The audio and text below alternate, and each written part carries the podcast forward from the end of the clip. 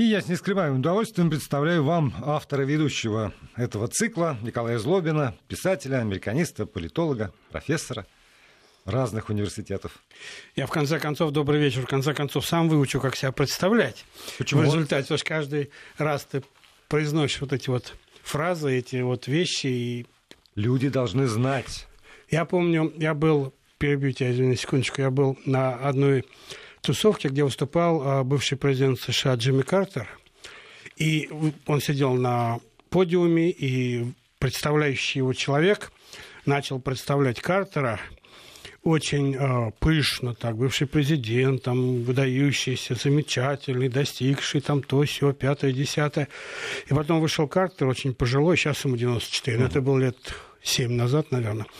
И он сказал, я благодарю вот вас за представлений меня, из всех представлений, которые я слышал меня в этой жизни, это было последнее по времени. Сказал Картер к большому удовольствию зала, который уже начал засыпать от представления Картера. Вот. Ну, это к слову. Ну, хорошо. Да, э, к слову. Кстати, о словах. А, об обязательных словах, как всегда, в начале программы я напоминаю нашим слушателям, что если у вас есть какие-нибудь вопросы, замечания, предложения к Николаю Злобину, то есть и возможность их, по крайней мере, написать. 8 903 170 6363 это для тех, кто пишет нам в WhatsApp и Viber, 8 903 170 63 63. И если смс-портал удобнее, то тогда Короткий номер 5533, слово «Вести» в начале текста, чтобы эта смс пришла к нам сюда, в эту студию. Ну, а я думаю, что мы не будем нарушать традицию. И э, случаи жизни, анекдоты.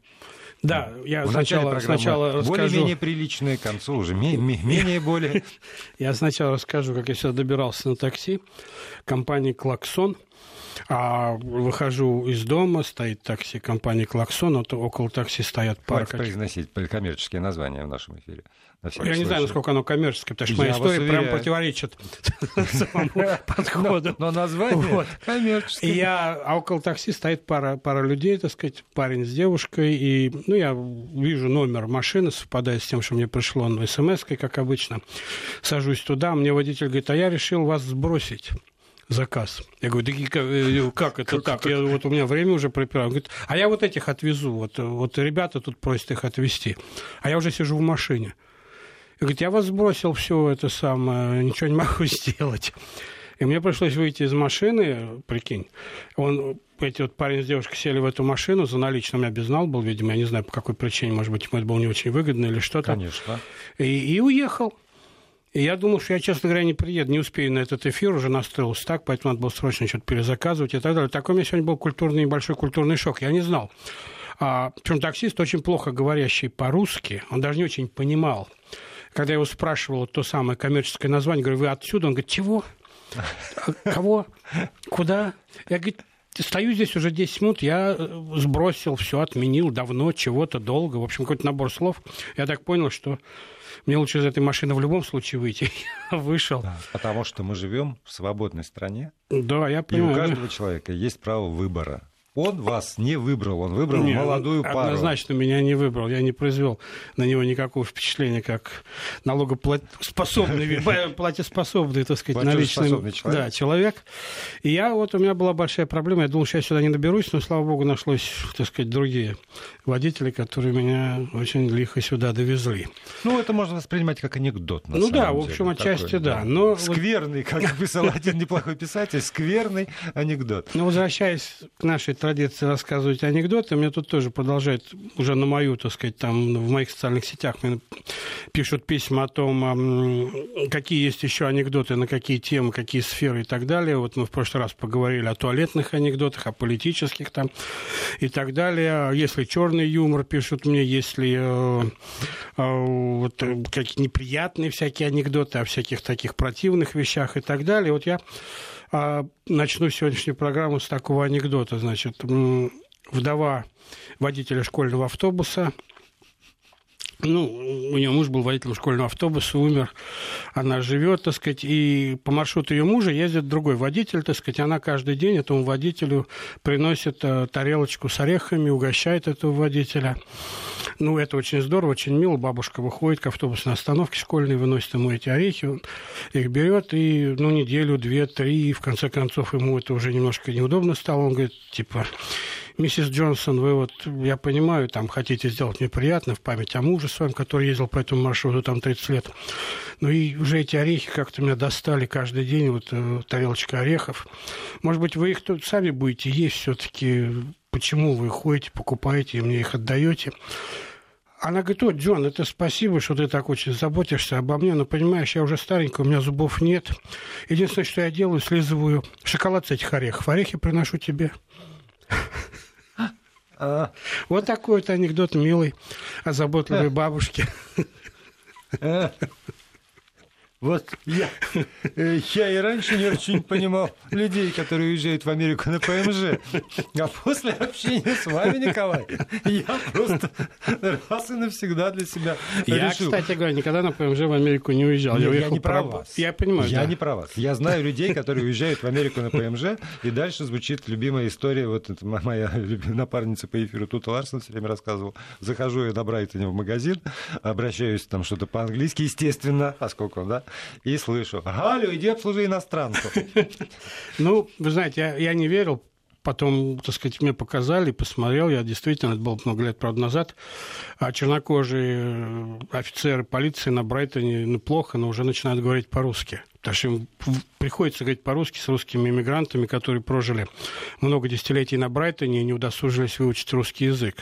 Русский. И, ой, извини, ан- английский язык продолжает пользоваться русским, там в своем маленьком мирке, там русские врачи, русские страховщики, русские там механики. Да, между прочим, в прошлой программе это вот одна из потрясений моих. The Insurance Car. Да, это вот там- вы сами, между прочим, Николай, утверждали, что Америка настолько э, толерантная, такая дружелюбная страна, что государственного языка нет. Государственного языка. что Это любой не чел- Украина. Вот, любой человек имеет право, значит, прийти туда-сюда и получить обслуживание на своем Да, родном да, языке. да. Тогда зачем им учить английский? Ну, в общем, нет, нет смысла У них никакого. свое и- радио, свое телевидение, Да. свои газеты, свои врачи, свои страховщики, свои, Свои продавщицы. рестораны, свои вот это вот магазины, Галя в да. этой лавке. Да, Всё- да, да. Вот, ну, иногда она, она не выезжает в Большой Нью-Йорк, там, ну, я не знаю, может быть, они особо не выезжают. Но жизнь там действительно устроена. Вот русские надписи, там а, огромные, так сказать, э, надписи, названия магазинов, отелей, там все на русском языке. То есть, если кто-то не в состоянии выучить английский язык, но хочет ездить в Америку, то, пожалуйста, Брайтон. Бич, я думаю, еще есть. В Майами есть такие места, и в других местах можно найти места, где можно жить, не пользуясь а, никаким другим языком, кроме русского. Да, но все-таки иногда приходится подчиняться их нравам. Да. Вот о нравах мы сейчас в этой программе и поговорим, прежде всего. Итак, как стало известно корреспонденту ТАСС Игорю Борисенко, а, в школе имени Джеймса Мэдисона в Хьюстоне, штат Техас, директор Карлота Отли Браун а, приняла э, такое жесткое решение. Ввела дресс-код за, для родителей. Потому что некоторые родители приходят за своими детьми в одежде, не являющейся приличной для учебных заведений. И дальше перечисляется, в чем нельзя приходить в школу. Нельзя в бигуди, пижамах, в мешковатой одежде, в чрезмерно обтягивающей или излишне открытой одежде, а также в чересчур рваных джинсах.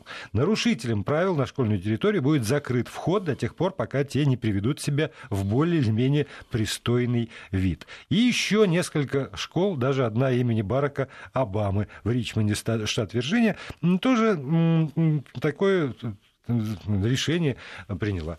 Вот свободная ваша Да. Америка. В рваных джинсах уже ребенка нельзя из школы забрать.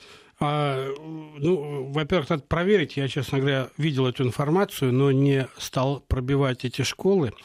Если- Существуют ли они? Нет, если это частные школы, то у них, естественно, безусловное право определять правила там, одежды, дресс-код, там, поведения и так далее, и так далее. Ты принимаешь это правило, когда идешь в эту школу, платишь свои деньги и ну, соглашаешься на особые условия там, содержания детей или посещения родителей там, и так далее. Если это публичные школы, то вопрос довольно тонкий.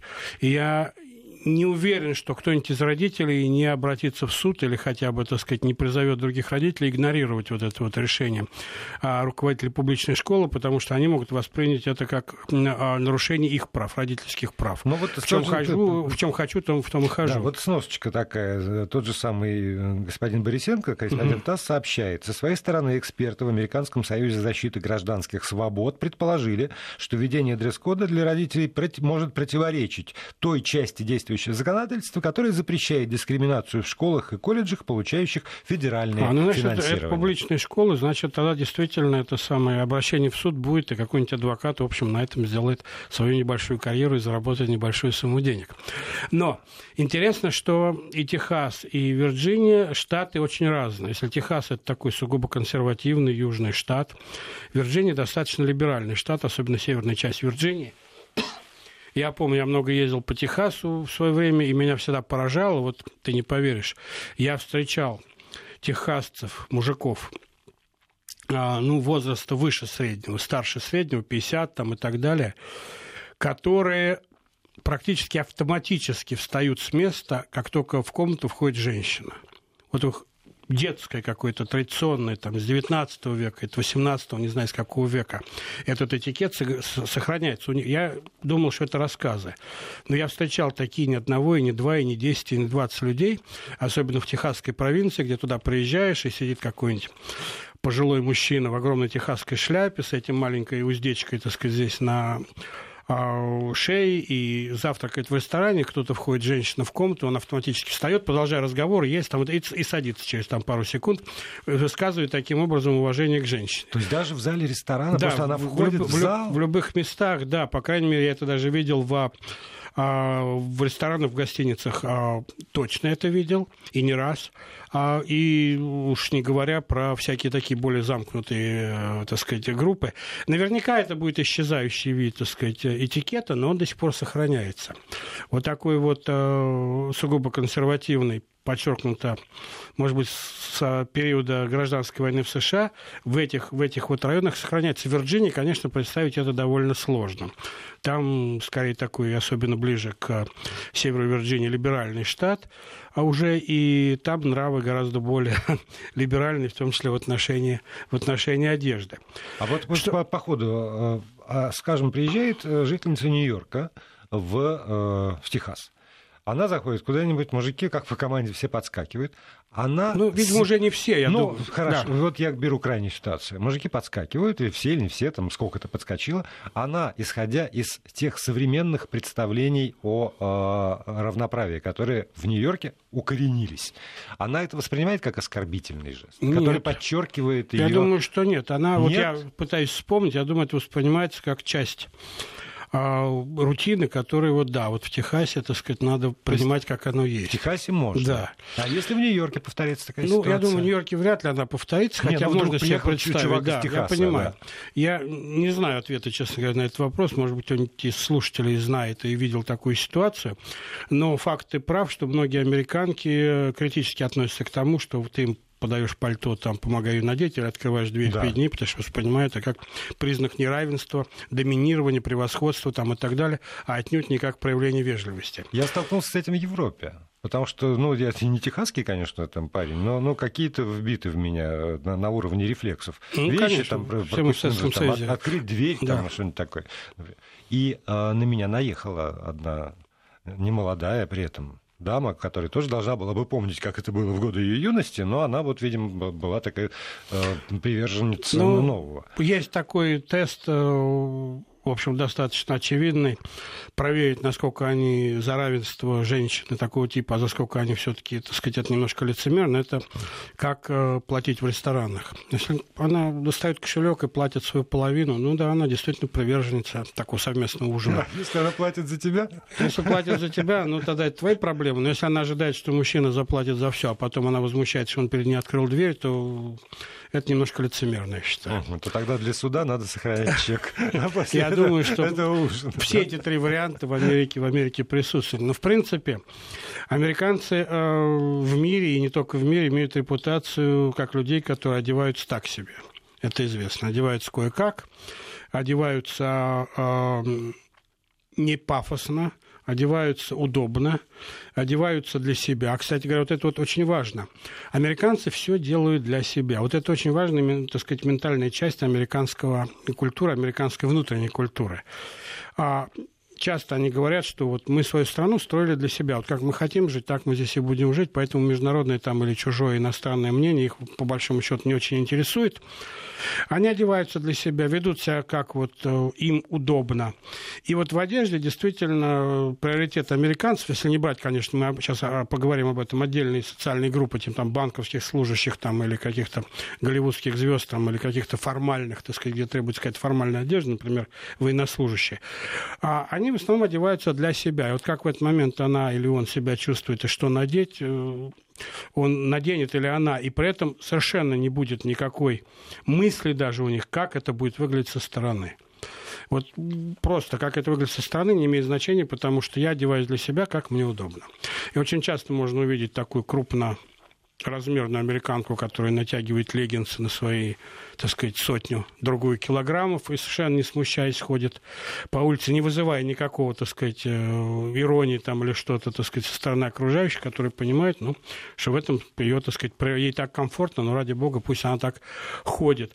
Поэтому э, особенно Нью-Йорк в этом смысле характерен. Если вот сидеть просто в кафе в Нью-Йорке и наблюдать за проходящей мимо толпой, это, знаете, в театр не надо ходить, а где-нибудь в хорошем районе, там, на, на Манхэттене, там, в Сохо, Плохо там или где-то на Бродвее сесть и посмотреть на эту толпу, кто во что одет, какие есть прически, какие украшения, какие татуировки, какие разные, разного рода финтифлюшки висят там на одежде, на сумках, на обуви там и так далее. Можно в любое время года встретить людей, идущих босиком, можно в любое время года встретить людей в куртках, ну, поэтому в шортах и шлепанцах, или наоборот в теплых там унтах каких-нибудь и в майке там и так далее. Но очень колоритная толпа, очень колоритная толпа. Ты начинаешь получать представление вот о том, как американцы одеваются. Я думаю, нет основного тренда такой одежды, но главное это вот э, удобство и простота. По моему опыту, 30-летнему жизни в Америке и многолетнему, так сказать, опыту мужа американки, такой типичный, а у американцев огромное количество одежды. Она стоит дешево, они легко ее меняют. Каждый день, так сказать, снимается и бросается в корзину для стирки вся одежда, которую в течение дня ты носил, а то и два раза в день.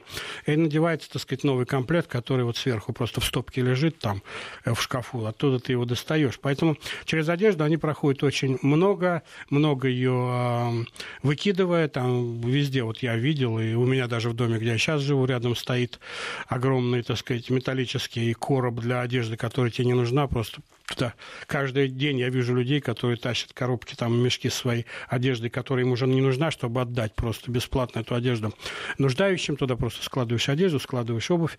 Через одежду американцы проводят, проходят очень быстро, а не хранят ее прямо так вот, знаешь, там у себя в шкафу, пересыпая ее там какой-то присыпкой антимольной там и так далее, не складывают в сундуки.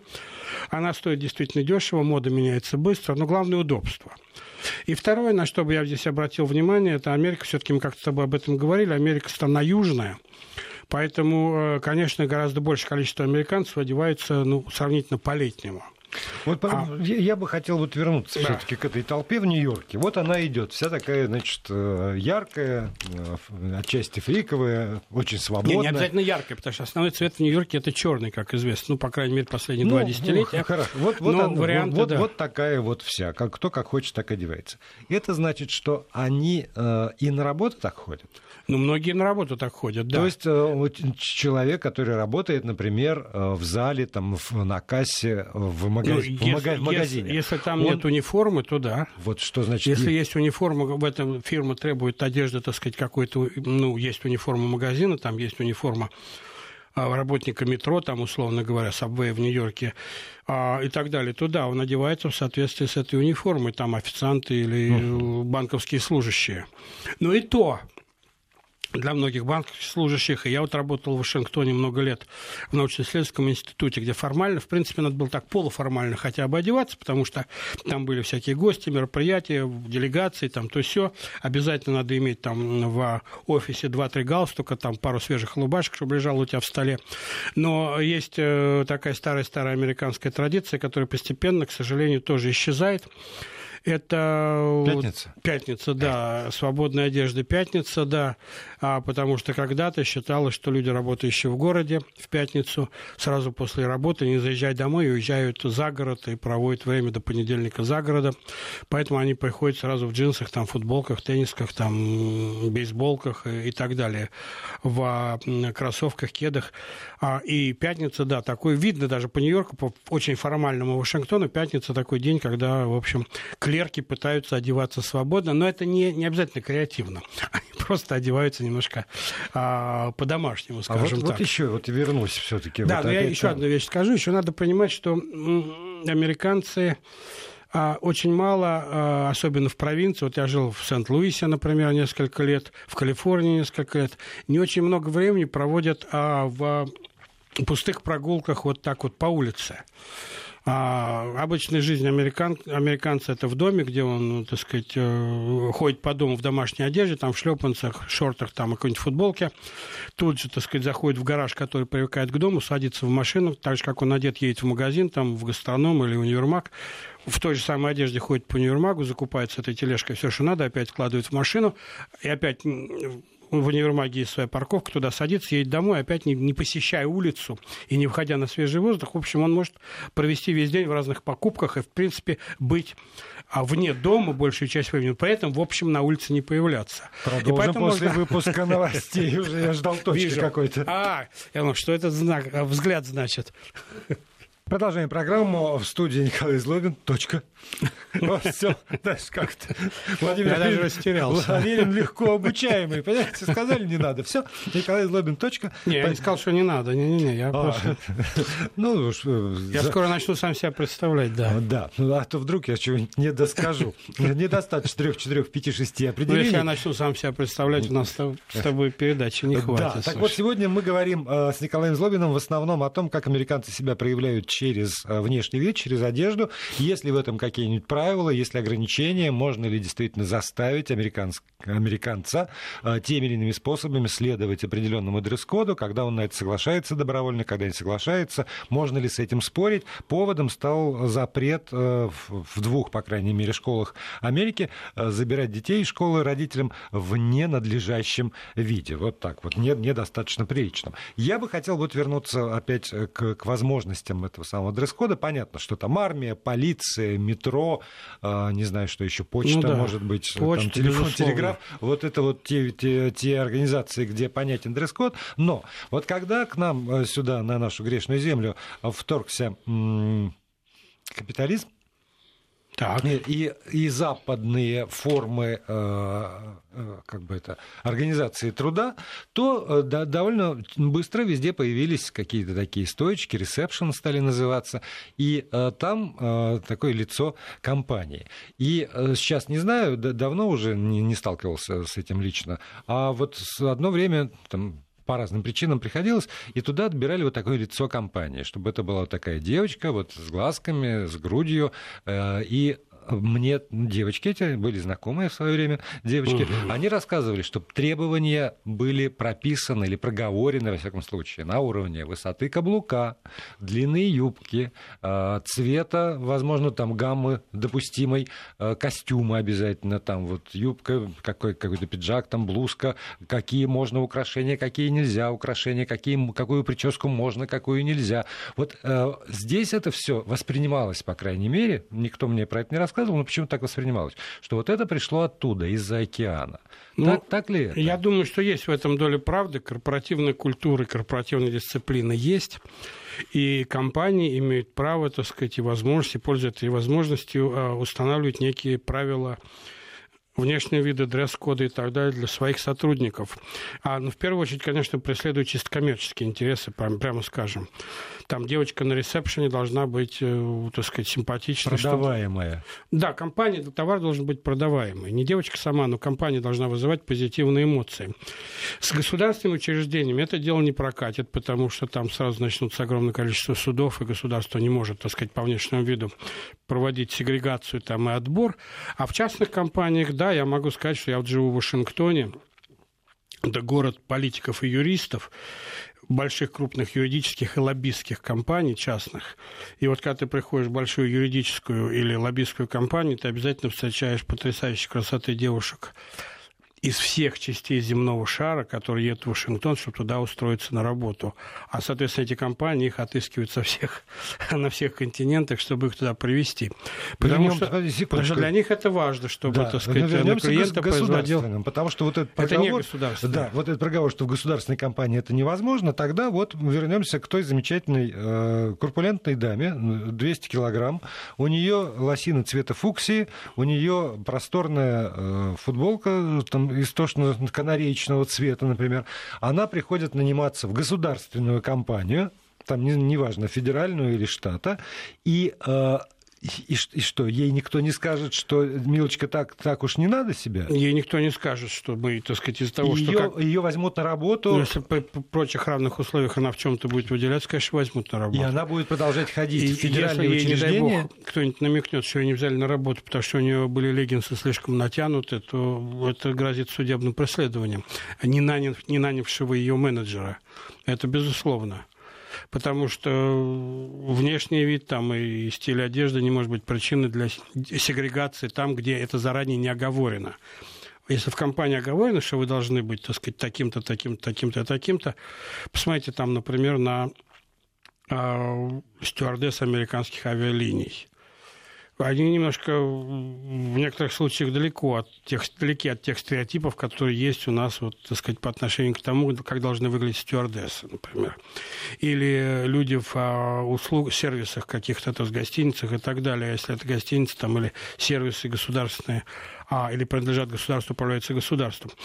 Если есть в этих компаниях государственных э, заранее оговоренные какие-то стандарты, как, например, в полиции там, или в армии, то да, там надо, наверное, соответствовать, и нарушение может повлечь за собой серьезное наказание. Но, в принципе, нет. В принципе, нет. Хорошо. Есть какие-то общие, там, например, школа, как да, раз хотел вот, сказать. Вот школа с этим самым федеральным финансированием. А, приходит вот опять вот такая в канареечной футболке, в, в, в леггинсах Фукси, и ей не, она, ну, как бы ее к детям надо выпускать? Ну, в принципе, школа может, наверное, так сказать, ей мягко объяснить. Я приведу пример вот свой собственный. Угу. Может быть, он не связан с одеждой, но вы поймете, так сказать, насколько это деликатно и тонко. Я когда работал в одном из университетов, в большом университете Ivy League School, кто знает, тот, так сказать, оценит, а в одном из этих университетов и жил в городе Сент-Луис, я приезжал туда на парковку профессорскую, парковал свою машину, и какое-то время было все в порядке, и однажды со мной рядом запарковался президент университета, посмотрел на меня, ну, он президент университета, а я неизвестно, ну, профессор там, да, и сказал, Николай, вот у нас не принято, чтобы профессора ездили на седьмом БМВ. Не надо. Купите что-нибудь или купите что-нибудь сюда, ездить на работу более скромно. У нас либеральный университет, у нас либеральные порядки. Скромнее. Скромнее надо быть, да, потому что вот э, у вас, ради бога, имеете свой БМВ, там ездите куда хотите, но вот на работу как-то, ну, не принято. У нас он не мог меня заставить, он не мог мне приказать, но он мне мягко намекнул, я тогда первый раз, наверное, огляделся вокруг и увидел, что да, стоянка забита машинами средней, так сказать, стоимости, скажем так, профессорская стоянка. Хотя многие профессора зарабатывали не меньше, а то и больше меня, но тем не менее владели машинами, так сказать, такими, в общем, вполне э, достижимого платежного, так сказать, уровня, Тойотами, там, Хондами, там, и так далее, и так далее. Никаких Мерседесов, никаких там БМВ, никаких там таких вот разносолов автомобильных совершенно не было. Подождите, и, и тогда получается, что э, профессор, ну вот, вот вы вот появляетесь там в курточке от Луи Буитон, например, или э, сумка от Май- Майкла Корса, ну, и, и, это, там... и это тоже не, не поощряется, Я, да? Запретить никто не может, ну вот выпендреж такой в университетах в либеральной направленности таких вот, наверное, нет. Наверное, это не будет поощряться, никто, может быть, тебе в лицо это не скажет, хотя там какой-нибудь завкафедрой может сказать, ну, кончай выпендриваться, одевайся попроще. Я так предполагаю. Я, так сказать, с этим лично не сталкивался, но вот автомобильный пример, это мой личный пример, так сказать, я тогда был поражен на самом деле. И сам э, президент приехал на Саабе. В общем, машине, так сказать, большой, такой американский Сааб, как огромный утюг, ну, в общем, далеко не, не самый дорогой. Да, не, не самый дорогой. Вот. И я понял, что есть некие стандарты у каждого, э, у каждого социального, социальной группы, социального класса слой, есть какой-то стандарт, и ты не удивляешься, когда видишь агента по недвижимости, который приезжает, так сказать, на раскрученном, так сказать, доведенном до совершенства Мерседесе, почти, так сказать, там, космической ракете. Потому что, да, это карточка, визитная карточка, насколько успешен агент, настолько, так сказать, он должен это показать внешне. Или адвокат, успешный дорогой адвокат должен приезжать, так сказать, на хорошей машине, идти в дорогом костюме, с дорогими там часами и иметь хороший офис с профессиональной, хорошей секретаршей.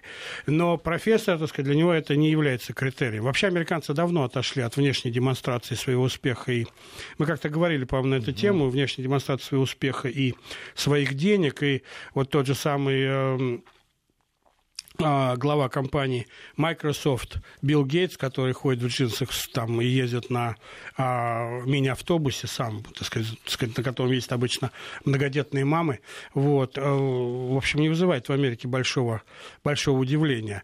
Удивления и... нет, но... но а, то, то есть, есть это не, пока, это не но, то, чем американцы хвалятся. Машина, одежда, да. а, выпендрешь такой. Я скажу, наверное, так сказать, куда пошли твои дети учиться, в какой университет, это некий так, предмет для американцев где они могут за дружеским столом сказать, а у меня дети пошли в Гарвард. Да, но при этом, ну, там мы мало видим американцев, в основном в кино, они играют других американцев, но вот есть безусловно, безусловные персонажи. Например, первая леди. Первая леди в любой администрации. И э, на моей памяти только их было несколько, разной комплекции, разного, разного президентов, возраста, да. да, да, жены разных э, президентов, но при этом все они, как мне кажется, э, отличались ну, очень э, тщательным подбором вот то, что называется внешнего вида, начиная от э, Жаклин Кеннеди и заканчивая вот этой вот, сейчас я путаю все время, которая из них Иванка, которая Меланья, кто дочка, кто, кто жена. Ну, вот, э, вот... Это комплимент жене, я так понимаю, Конечно, на всякий случай. Да, да, вдруг нас слушает в Белом доме. Я, нет, у меня с именами просто плохо. Вот, ну, слушаю, вот, слушаю, вот, вот, это, вот, вот это вот самая Трамп, угу. там, да. мадам, мадам Трамп. Мелания Трамп, да. да. У меня такое ощущение, что вот есть, во всяком случае, опять, социальные группы или там какие-то слои, или еще что-то, где, ну, невозможно появиться в одном и том же платье дважды, и это платье должно быть от э, очень хорошего дизайнера, и там, в общем, не дешевое уж. Есть, есть такие слои, безусловно, есть очень богатые американцы, которые одеваются дорого и на определенные мероприятия не могут пройти дважды в одном и том же платье. Но, во-первых, они никогда это не будут демонстрировать публично. Сейчас мы про первых леди поговорим. Это какие-то закрытые клубы, там яхт какие-то какие-то, так сказать, клубы там, а клубы для, для своих, для своих, для богатых, да, без какого-то открытого членства, там на приемах и так далее, да, действительно одеваются шикарно, но это не является попыткой там установить общий стандарт или повыпендриваться перед а, массовым зрителем.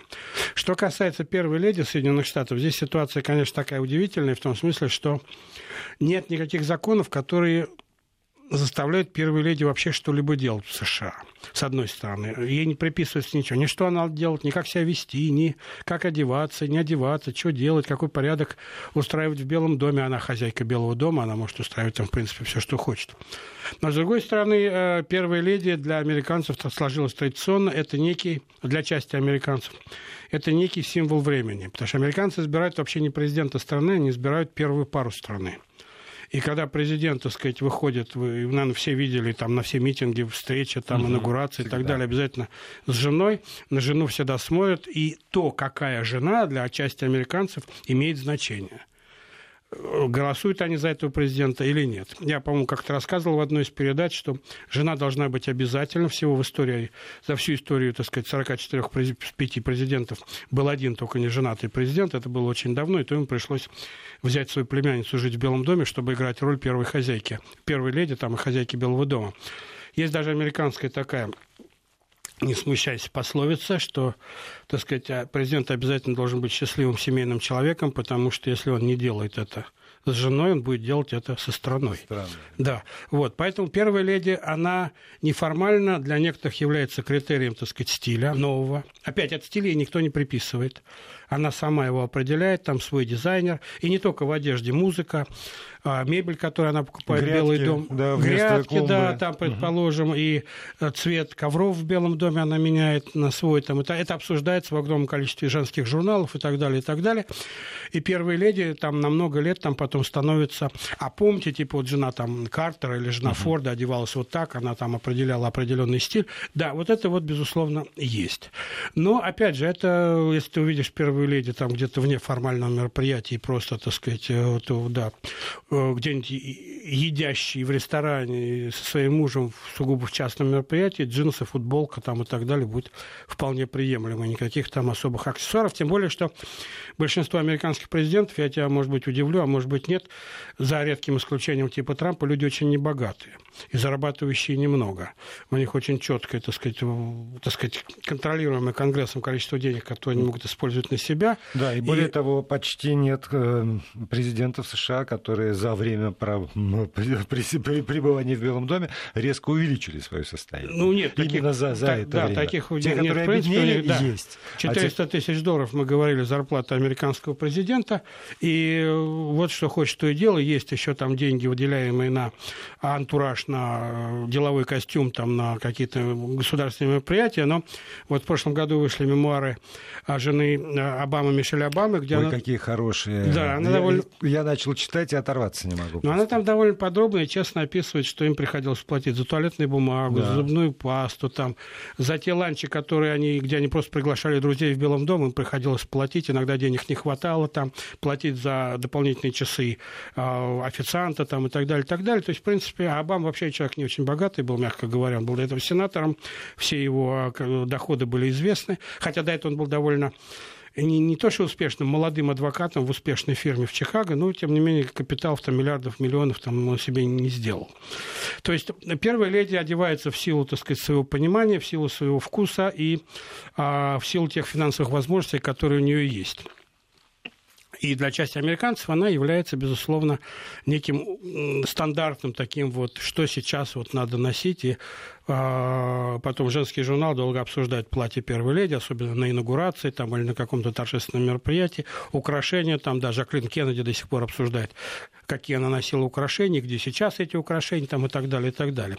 И в магазинах Вашингтона, наверное, не только в Америке, не только в Америке, можно купить а, повторение этих украшений, там, которые всегда написано, это украшение носил там а, Жаклин Кеннеди, а это украшение носила там, предположим, жена такого-то президента, там, Форда, там, или Картера, Нэнси Нэнси Рейган там, и так далее. И люди покупают это, в общем, так сказать, как-то ассоциируя себя с историей. По поводу профессиональных, там, цеховых, скажем, каких-то правил и законов. Э, опять же, ну что, что я знаю про Америку? Американское кино – это плохо. Но, тем не менее, адвокатская контора, они все одинаковые. Различается только цвет галстука в лучшем случае, и то оттенками. А, там, не знаю, какая-нибудь больница.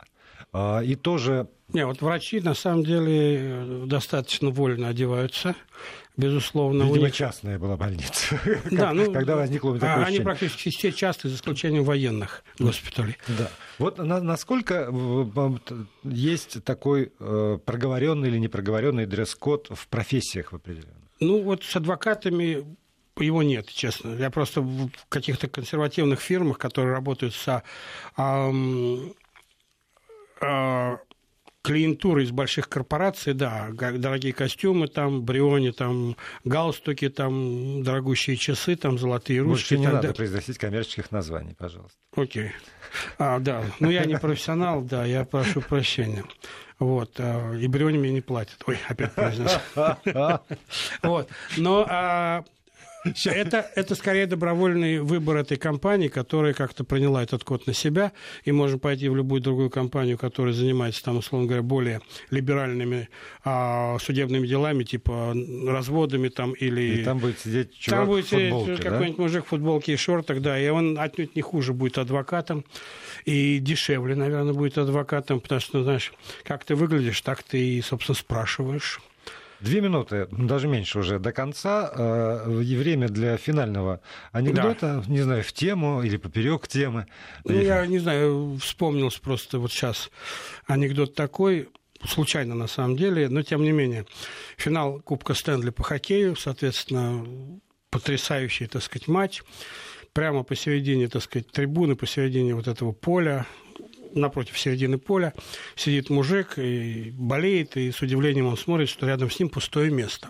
А билеты стоят очень дорого, а рядом с ним пустое место, и он обращается к мужчине, который сидит через пустое место, и говорит, слушай, приятель, как поразительно, тут билеты такие дорогие, ни одного свободного места нет. У нас вот тут между нами пустое место.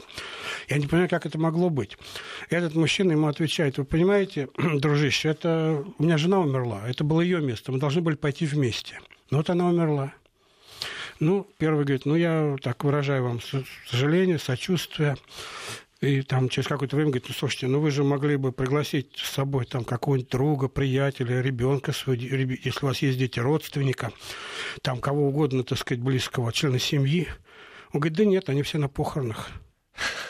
А, господи. Вот это к вопросу о уровне а, Кубка Стэнли и о том, как это трудно опять, туда это, достать это билет. не об этом, это все об американцах, об американцах, которых, несмотря на все ваши усилия, а некоторые наши слушатели, особенно активные, готовы похоронить и ну, я, я не сомневаюсь. ядерным пеплом. Хотя есть люди удивительно наблюдательные. Вот пишут нам, что у нас, у нас то же самое, например, по поводу одежды. Некоторые ходят в поликлинику в трениках или в стрингах. Я не видел, но не могу спорить. Спасибо, Николай да, спасибо. До следующей недели всем.